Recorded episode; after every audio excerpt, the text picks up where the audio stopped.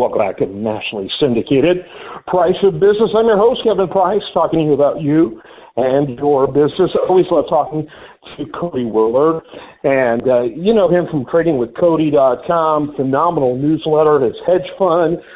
He is a business journalist as well. He's on a lot of different media, and for years was part of the teams at both CNBC and at different point Fox Business, and really a very important part of what we do here on The Price of Business. Cody, love having you back on the show, and love talking about some of these really important issues that are going on. Today, we're going to talk really kind of a macro approach, and look at some of the big points of conversation, which, of course, is the economy, which we are talking about, should be talking about, frankly, more often. Everyone kind of gets lost in the woods in these conversations without noticing the larger macro and the interconnectedness that really plays a big role. That's right. Thanks for having me. Always great to be back talking to you. Look, the economy, right now, certainly interest rates and inflation are probably the two biggest themes and threats to the United States and global economies, frankly. Let's hit one at a time, though. Inflation is always a function of monetary and fiscal policy from the government. It doesn't happen because corporations are trying to raise prices unfairly. But the Republicans and Democrats for my entire lifetime, the Federal Reserve for my entire lifetime, have all played fast and loose with our money supply and fast and loose with being able to bail out the markets, bail out banks, print more money, try to make assets inflated, creating bubbles, which then eventually creates crashes. And, and it's finally come back to bite them. And the Jerome Powell, the current Federal Reserve chairman, sort of took the whole idea of 0% interest rates and free money to its logical end game, and inflation went through the roof. And now we're dealing with the other side of that, and the Federal Reserve and Jerome Powell are raising rates as quickly as they can, and with hopefully trying not to break anything too badly in the economy, but they are breaking stuff, including new home buyers who would like to buy a home. Instead of being able to buy it at, say, 3%, 4%, or 5% interest rates, it's now 8% or 9% mortgage rates for them to borrow the money at. Now, that's a good segue to the interest rate scenario where, look, in the grand scheme of things, when you lend someone money, whether it's a government or a private corporation or a homeowner, you should charge interest. You are taking risk and you're locking your money up for at least some sort of amount of time. And I truly and fully believe that the United States economy should and will be able to handle, say, 5 to 6% Treasury rates. If you lend the government money for 2 years or 10 years or 30 years, you should probably get 4, 5, or 6% of interest for that. And if the economy can't handle reasonable interest rates, we've got a much bigger problem than interest rates themselves.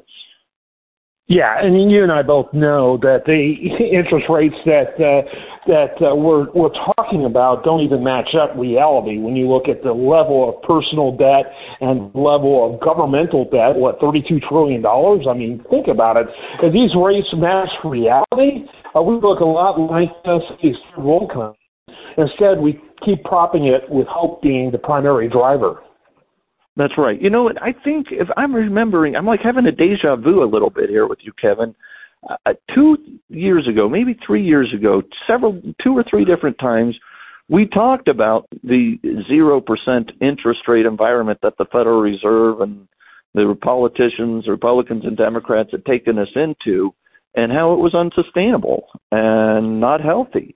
And so, it's actually healthy for the economy to have 5 to 6% interest rates for the government to borrow money at. And frankly, homeowners are a bigger risk than the United States government, so there probably should be 7 to 8% interest rates for most homeowners. It sucks, I know, but You know, that's the people, the banks or the people that lend you money to buy a house are taking a risk and tying up their capital for either 20 or 30 years for the typical mortgage. And so, you know, it was unsustainable to have these incredibly low free money rates, and we're back to somewhere more normal. And that's frankly healthy over the long term. It'll be better for our economy if we can just stabilize here a little bit. One of the things that I think is counterintuitive is the stock market right now, most pundits and investors are hoping and praying that the Federal Reserve will do its usual game of cutting rates back below to artificial low levels to try to stimulate asset prices and to inflate asset prices. And I don't think they're going to. If they do start cutting rates in the next 6 months or a year, it's because there's a financial crisis going on, and that's probably not bullish. Yeah, I think that's right, and I think that, you know, I think you're right about that. In fact, I was just going to say before you even said that, that, you know, the Wall Street is biting at the bit to get back to free money bonanza. I mean, they're biting at the bit, and I really think that caution should be the word, and probably will be. You know, they've created such a weird environment, very government, making it so easy for people to stop working, creating, I think, what we have is an artificially high demand for employment because of what government has done in terms of making it easy for people not to work. You know, that's actually fueled the inflationary environment. You know, you look at Phillips curve, which, you know, is used for interpreting things like unemployment and those type of things. That thing's been turned upside down basically due to government distortions that have created an unusually high demand for labor, making people really think that the economy is even more robust than it actually is. I mean, this is typical government-created distortions, perversions, and ruin, and nobody seems to care. And really, I found very few talking about it. All I've seen is interviews with economists who have promoted the idea of Phillips curve, which is almost all the economists, scratching their know what's going on. Really, you don't see what government has done in terms of employment? Well, and you used the right word. I think the key word of everything you said, you used it two or three times, distorted. It distorts things, and that's not healthy. That makes that creates misallocation of capital. If people invest in the wrong stuff, and the money should be going into things that create prosperity and good services and cheaper goods for consumers and businesses, and instead you end up with, you know, random the NFT bubble, if you recall, the non-fungible tokens and the whole crypto bubble. I've been in Bitcoin since 2013, and I still own it, and I plan to own it forever, but most of those cryptos out there were silly, stupid, and fraudulent, and yet some of them were worth billions of dollars at the top. And most of those are now down 99%, and all the people that misallocated their capital lost their money. Yeah, some of them are actually literally dogs. Like Elon Musk, you know, some of them are literally dogs. And so, yeah, and of course, you know, I'm not to single this out, and frankly, the Dogecoin has done better than a lot of the others. But I wonder when he made that coin, if he had Wall Street in mind, Gordon Gekko in mind. Some of them are dogs. Some of them are dogs with fleas. Some of them are dog carcasses.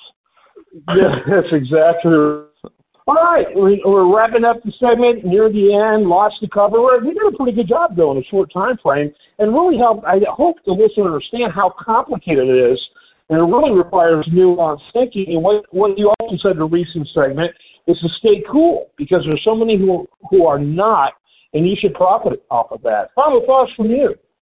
You know, I will quote when I tell my 9-year-old daughter all the time when she gets overexcited or freaks out, both good or bad, when something good or bad happens to her. The two most important words in life, be cool. So be cool out there. Don't panic. Yeah, absolutely. Those are good words to end on. Always good talking to you. I am Kevin Price. You've been listening to the one and only Cody Willard right here on The Price of Business.